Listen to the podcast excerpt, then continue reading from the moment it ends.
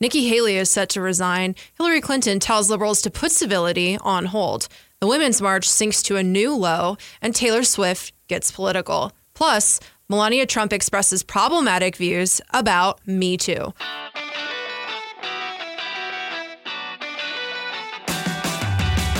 Welcome to Problematic Women, a show that showcases strong conservative women, current events, and hypocrisy of the feminist left. My name is Bre Payton. I'm a staff writer over at The Federalist in front of the Daily Signal. And I'm Kelsey Harkness, a senior news producer at the Daily Signal and friend of The Federalist. Kicking it off today with Hillary Clinton, who is telling Democrats to put civility on hold until they gain back control of both the House and the Senate.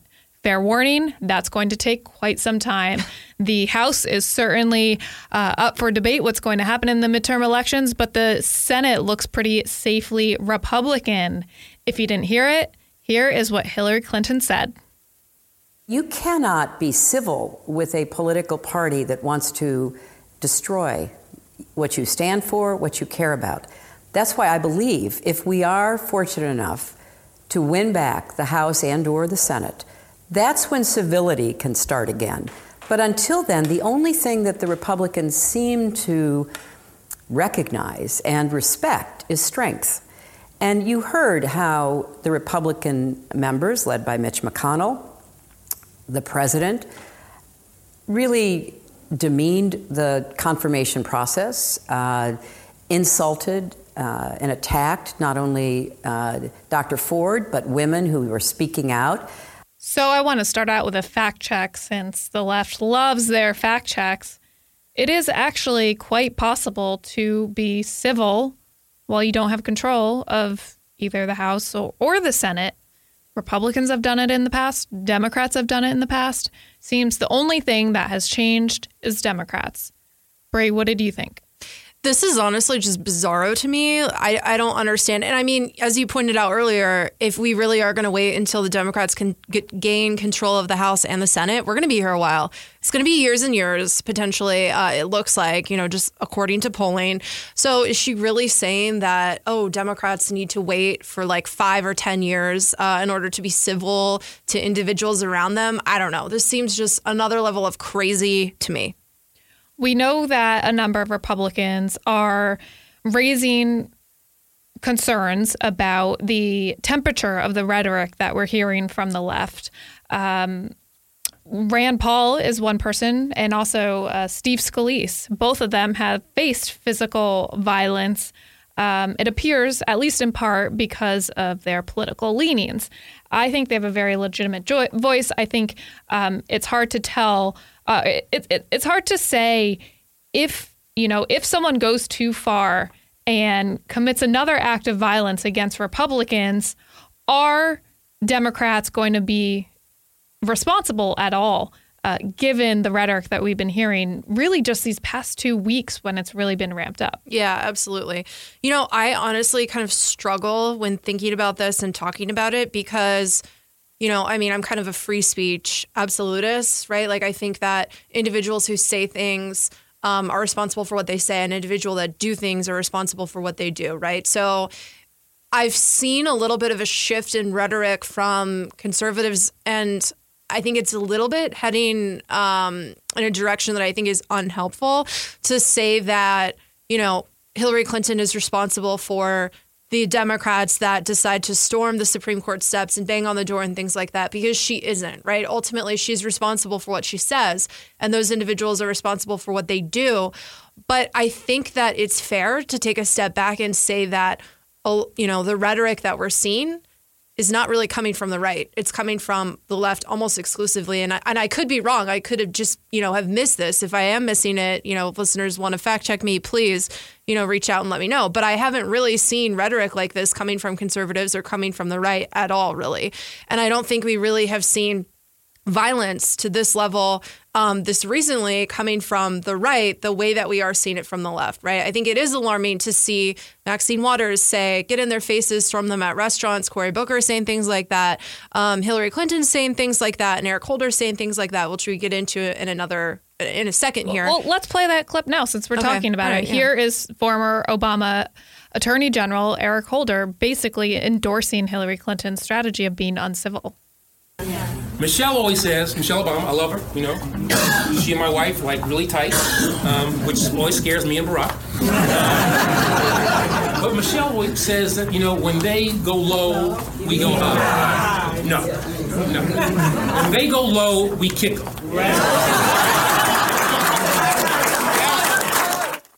What's interesting about this is, you know, he's saying he loves Michelle Obama. He's a little scared because she's so close with his wife. Well, maybe he should be scared because Michelle Obama this morning um, pushed back on Eric Holder's interpretation of her, her famous campaign slogan, saying that the saying "when when they go low, we go high."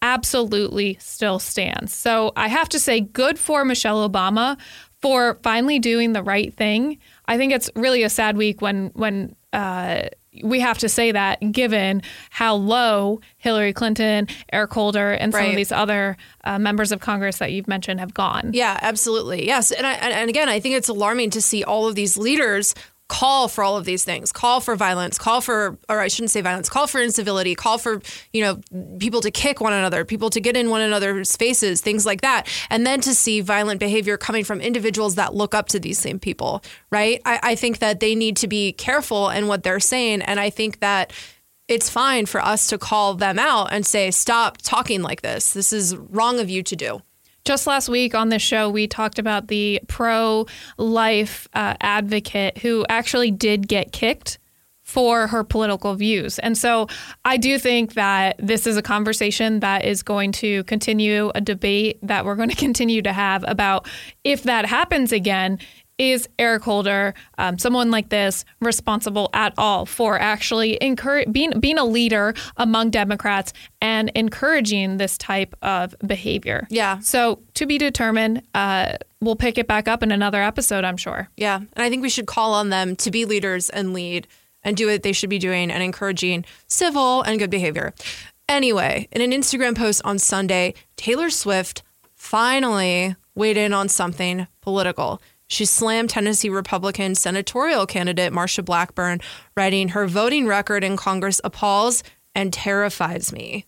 Kelsey, tell us a little bit more. Yeah, so on Instagram, uh, I want to read you a little bit more about what she said, uh, and then we'll talk about our reactions because both Bre and I are huge Taylor Swift fans. I have to say, I wasn't surprised by this. We kind of always knew Taylor was leaning towards the right. She identified as a feminist. That said, you don't have to be uh, a Democrat to identify as a feminist.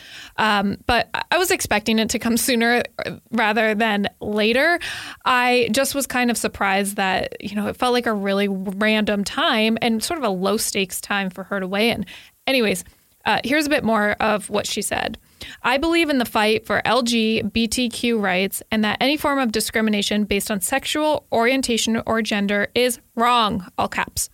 I believe that the systematic racism we still see in this country towards people of color is terrifying, sicken- sickening, and prevalent. I cannot vote for someone who will not be willing to fight for dignity for all Americans, no matter their skin color, gender, or who they love. So she goes on. Uh, but I think, you know, two of the big narratives here are that she seems to disagree with uh, Marsha Blackburn, who is in the House right now. Um, with her with, with her Marsha Blackburn's take on these anti-discrimination policies. A lot of people listening have heard of these anti-discrimination policies in terms of the bakers, the flowers, the the photographers, um, and and and these this is really sort of a debate. I don't i don't know if i want to go as far as to call it a war but between religious liberty and quote unquote lgbtq rights um, where you know people uh, people who are defending religious freedom believe that bi- private businesses should not be forced to um, to bake certain uh, cakes, create flower arrangements for events that they disagree with, uh, make a cake for a same sex wedding that uh, deeply goes against their religious beliefs.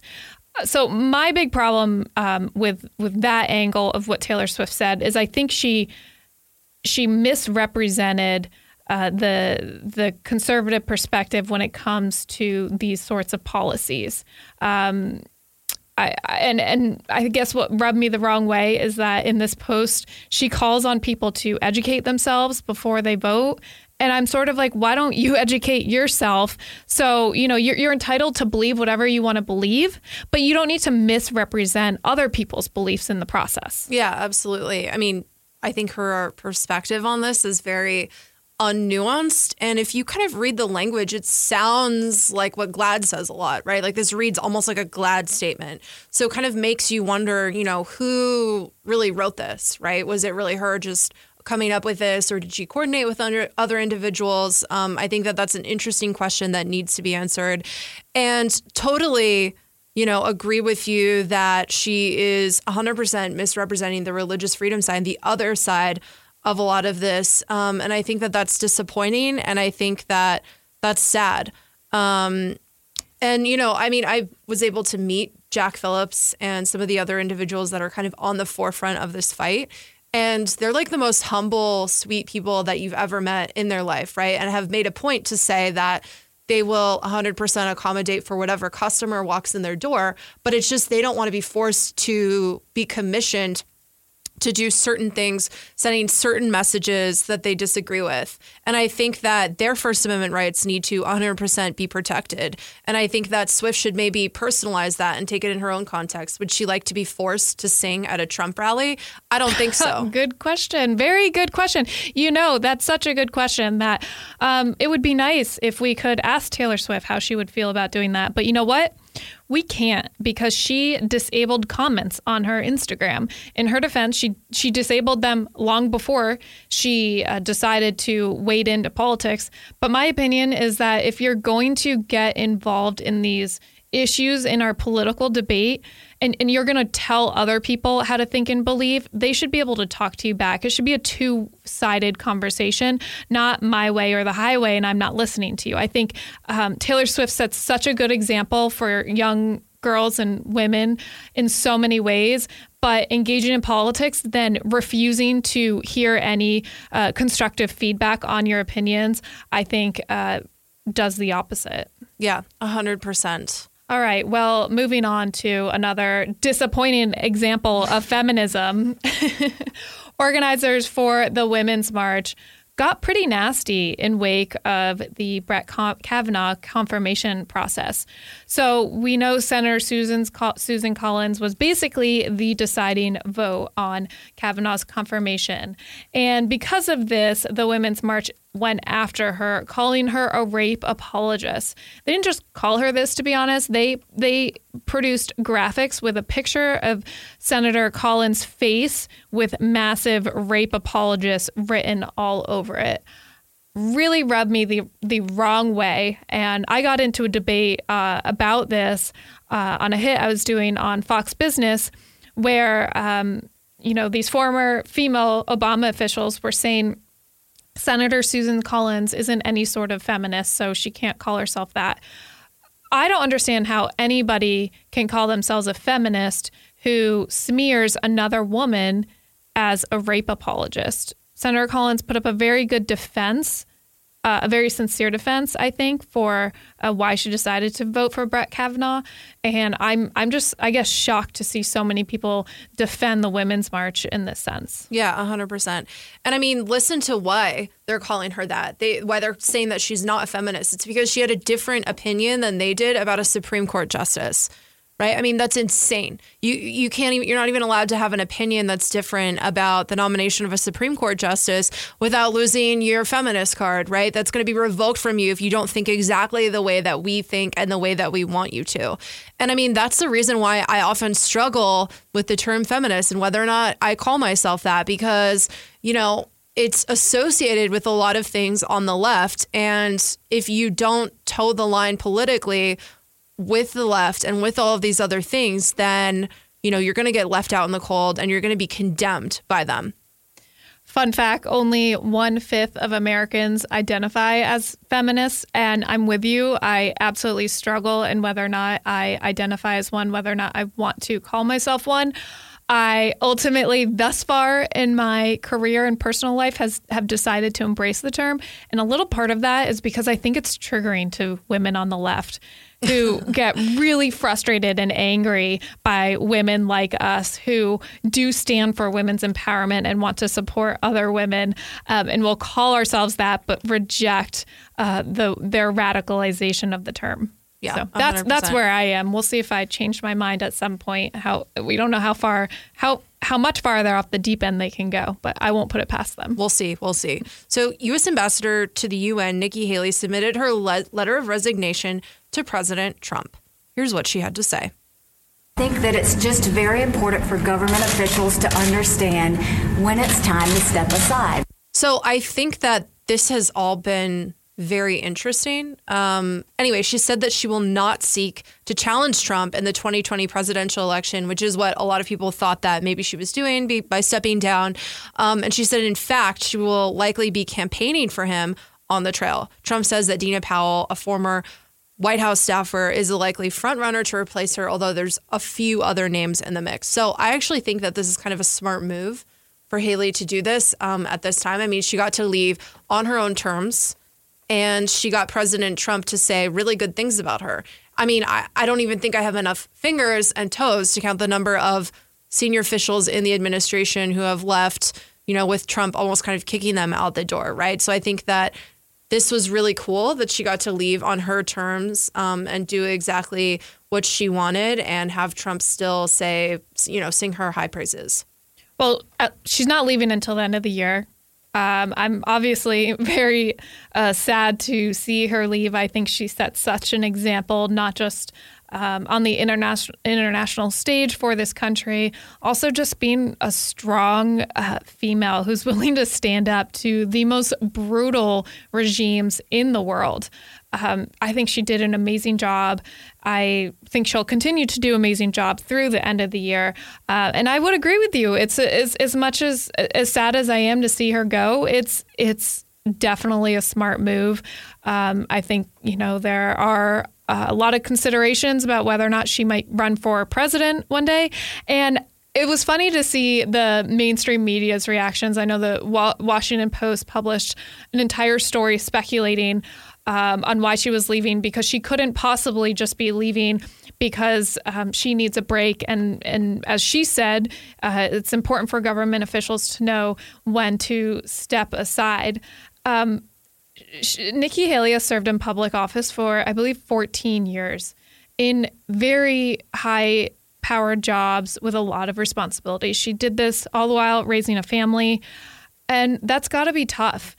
Uh, she might just need a break. If she has dreams of running for higher office one day, she honestly might just need a break. I think, I think it's awesome, um, but I, I will miss her. yes, 100%. And I enjoyed watching her put the UN in its place. Anyway, we will be right back with more right after this.